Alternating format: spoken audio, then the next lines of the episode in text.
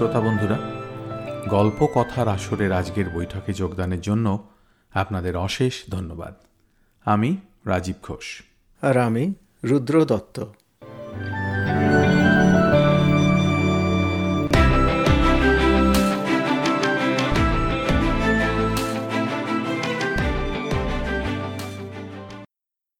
মে মাস এসে গেল এরই মধ্যে।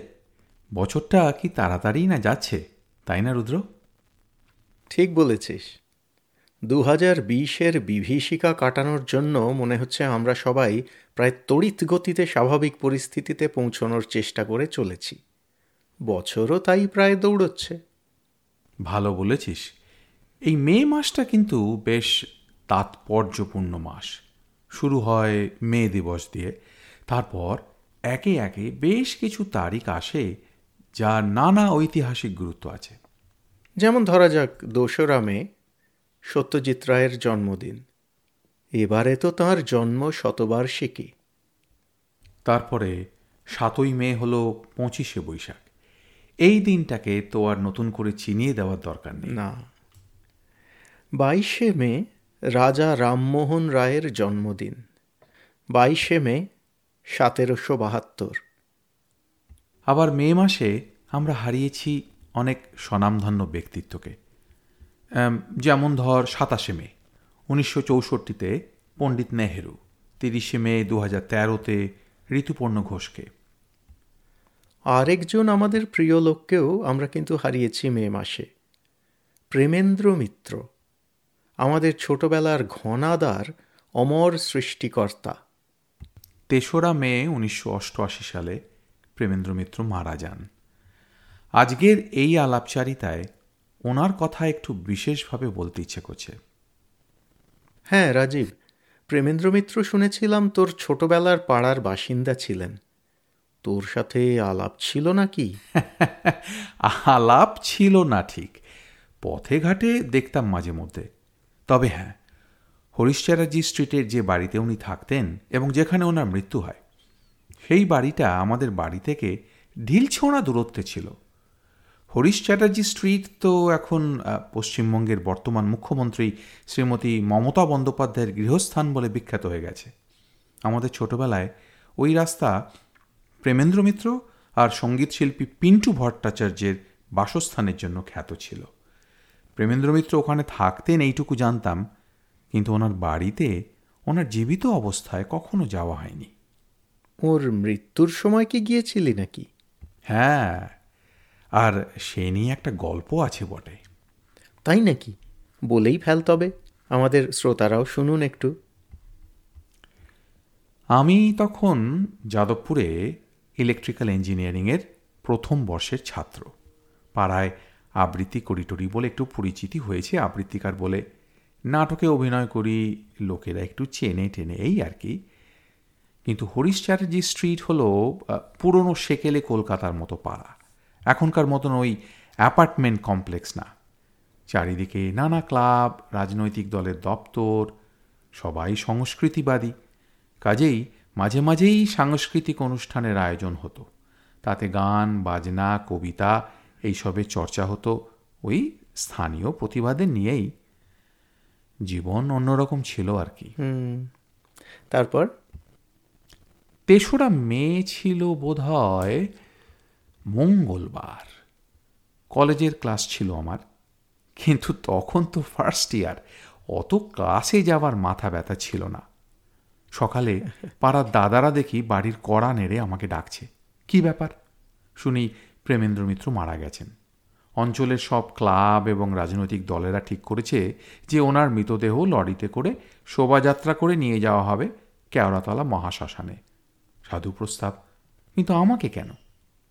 তা দাদাদের বক্তব্য তুই তো আবৃত্তি করিস লরিতে আমরা মাইক্রোফোন আর স্পিকার দিয়ে দেবো ওনার শোভাযাত্রাতে কোনো পাঠ আবৃত্তি থাকবে না সে আবার হয় নাকি? বোঝো কাণ্ড বাপরে তারপর তুই কি করলি?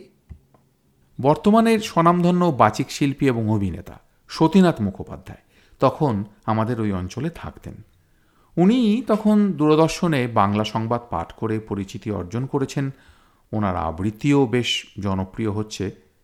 দাদাদের সিদ্ধান্ত হলো ওনাকেও অনুরোধ করা হবে লরিতে থাকতে আর পাট আবৃত্তি করতে। যেমন কথা তেমনি কাজ। দাদাদের সাথে আমিও গেলাম সকালে ওনার বাড়ি।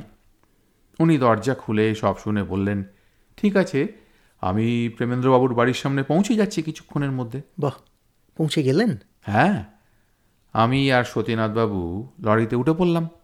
দেখলাম মাইক্রোফোনের ব্যবস্থা করা হয়েছে। আর বাইরে লাউড স্পিকার সতীনাথ বাবুর পাশে বসে তুইও কবিতা পড়লি? এ তো দারুণ ব্যাপার। হ্যাঁ। সেলিব্রিটির পাশে বসে কাব্য পাঠের সেই শুরু আর সেই শেষ বলতে পারিস। কালীঘাট থেকে বেরিয়ে হরিশ মুখার্জি রোড রবীন্দ্র সদন হয়ে ঘুরে শেষে আমরা পৌঁছলাম কেওড়াতলা মহাশ্মশানে। কি কবিতা পড়েছিলি মনে আছে? সব মনে নেই। তবে সঞ্চয়িতা আর প্রেমেন্দ্র মিত্রর শ্রেষ্ঠ কবিতার বই দুটো সঙ্গে নিয়েছিলাম।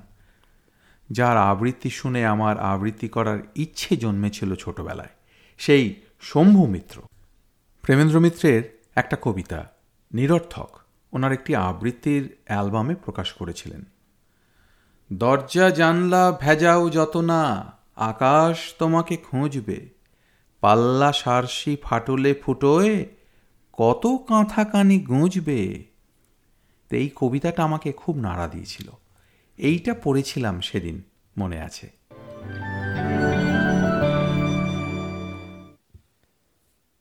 আমাদের শ্রোতা বন্ধুদের কাছে তুই যে এই স্মৃতিটুকু রোমন্থন করলি, তার জন্য তোকে ধন্যবাদ। শ্রোতা বন্ধুরা, এইরকম টুকরো টুকরো গল্প আর স্মৃতি আমাদের গল্প পড়া বা লেখক নির্বাচনের পেছনে কাজ করে নির্বাকভাবে। আগেও করেছে, ভবিষ্যতেও করবে।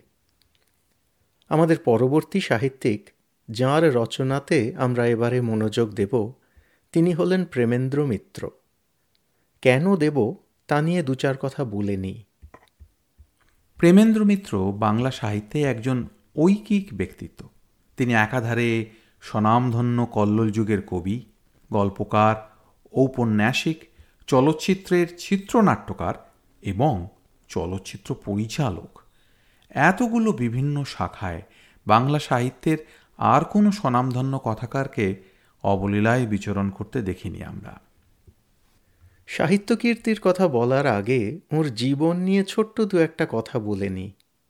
প্রেমেন্দ্রর জন্ম হয় উনিশশো চার সালে বারাণসীতে, ওর বাবার কর্মস্থলে। বাবা জ্ঞানেন্দ্রনাথ মিত্র ছিলেন ভারতীয় রেলওয়েজের কর্মী, তাই বদলির চাকরি ছিল। প্রেমেন্দ্র মাতৃহারা হন খুব অল্প বয়সে।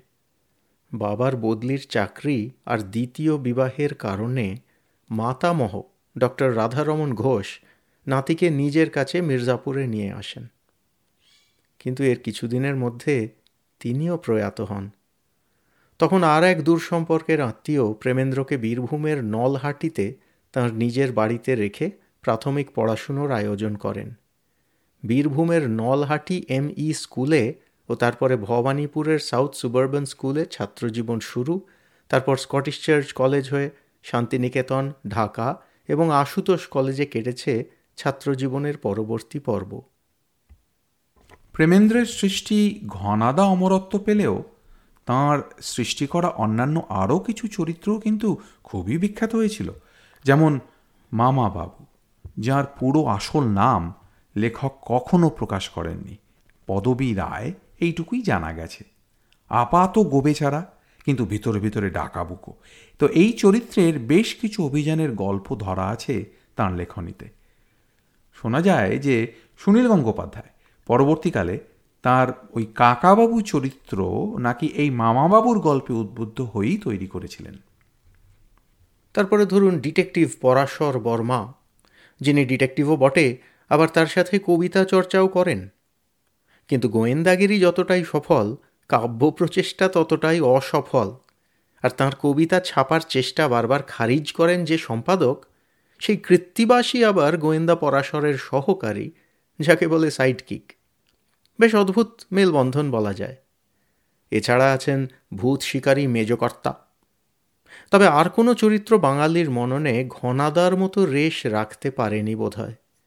ঘনাদা ওরফে ঘনশ্যাম দাস আর তাঁর চারজন বাহাত্তর নম্বর মোনাবালি নস্কর লেনের মেস বাড়ির বাসিন্দা অল্পবয়স্ক ভক্তের দল শিশির শিবু গৌর আর সুধীর। ওই চারজন তো আবার কোনো কল্পনার চরিত্র না তাই না রুদ্র? হ্যাঁ হ্যাঁ ঠিক বলেছিস। চারজনেই প্রায় স্বনামধন্য বলা যায়। শিবু হল সাহিত্যিক শিবরাম চক্রবর্তী। গৌর হল গৌরাঙ্গ প্রসাদ বসু, বসুমতী চিত্র প্রতিষ্ঠানের অন্যতম প্রতিষ্ঠাতা। শিশির হল শিশির মিত্র, বাংলা চলচ্চিত্রের প্রযোজক আর অভিনেতা। আর সুধীর হল প্রেমের নিজেই, ওটা নাকি ছিল তার আরেকটি ডাকনাম। এছাড়া আছে রাঁধুনি বনোয়ারি আর চাকর রামভুজ। এইসব চরিত্রগুলোর মাঝে মহারাজের মতন অধিষ্ঠান ঘনাদার আর তার বিচিত্র উদ্ভাবিত অভিযানের কাহিনী। প্রতিটি গল্পে রয়েছে বিভিন্ন বৈজ্ঞানিক চিন্তাধারার বর্ণনা আর ভৌগোলিক পুঙ্খানুপুঙ্খ বিবরণ। ওইসব গল্প পড়ে ছোটবেলায় পৃথিবীর বিভিন্ন প্রান্তগুলোকে যেন চোখের সামনে দেখতে পেতাম। আর সেই দেখার সঙ্গে সঙ্গে কতটা জানা আর শেখাও মিশেছিল ছোটবেলায় ঘনাদার গল্প পড়তে পড়তে তা কখনো বুঝতে পারিনি। বরং লজ্জার সঙ্গে জানাচ্ছি, ধরেই নিয়েছিলাম ঘনাদার মতো লেখকও গুলতাপ্পি মেরে গল্প বানাচ্ছেন। অনেক পরে আস্তে আস্তে বুঝতে পেরেছি যে ঘনাদার নিজের কার্যকলাপ ছাড়া বাকি পটভূমিকা সবই নির্ভুল তথ্যভিত্তিক। ইতিহাস, ভূগোল প্রাণীবিদ্যা, প্রকৃতিবিদ্যা এবং আরও অনেক বিস্তারিত বিভিন্ন বিষয় থেকে যেসব কৌতূহলোদ্দীপক এবং মনজ্ঞ তথ্য তিনি তুলে আনতেন, তার সবকটাই তৎকালীন জ্ঞান ও বিজ্ঞানের নবতম আবিষ্কার আর অগ্রগতির প্রাঞ্জল বিবরণ। মন গড়া নয়। বিজ্ঞানের শেষ সীমা থেকে কল্পনার জোরে আর একটু অগ্রসর হয়ে যে গল্প রচনা, তাকে বলে বিজ্ঞানভিত্তিক গল্প বা সায়েন্স ফিকশন। অনেকে কল্পবিজ্ঞানও বলে থাকেন। বাংলায় বিজ্ঞানভিত্তিক গল্প ঠিক কে প্রথম লেখেন তা নিয়ে কিছু মতভেদ আছে, কিন্তু নিঃসন্দেহে প্রেমেন্দ্র মিত্র বাংলা কল্পবিজ্ঞানের প্রধান একজন হোতা। শুধু ঘনাদার গল্পে বা মামাবাবুর গল্পে নয়, বেশ কিছু বিশুদ্ধ বিজ্ঞানভিত্তিক গল্প ও উপন্যাসও তিনি রচনা করেছিলেন।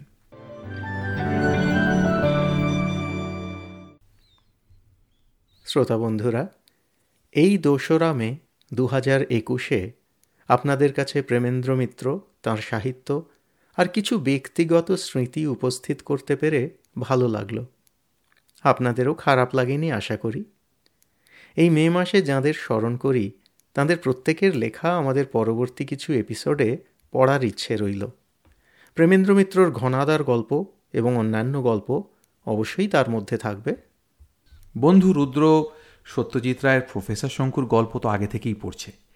কিন্তু সত্যজিৎ রায়ের ফেলুদা আর শঙ্কু ছাড়াও অনেক সার্থক গল্প আছে, যা অপেক্ষাকৃত স্বল্প পরিচিত।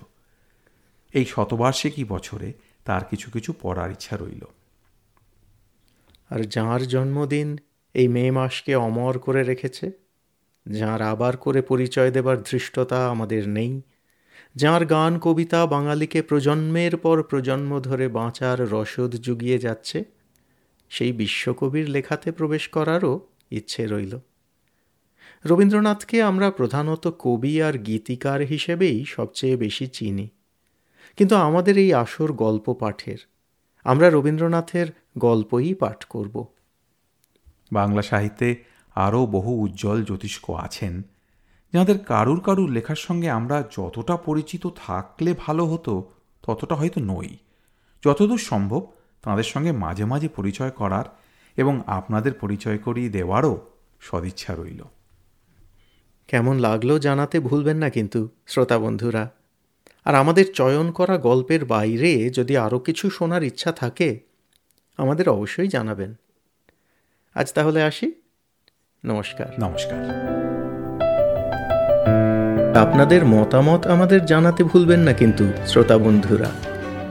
আমাদের ওয়েবসাইট গল্প কথার আসর dot org G O L P O K O T H A R A S O R dot O R G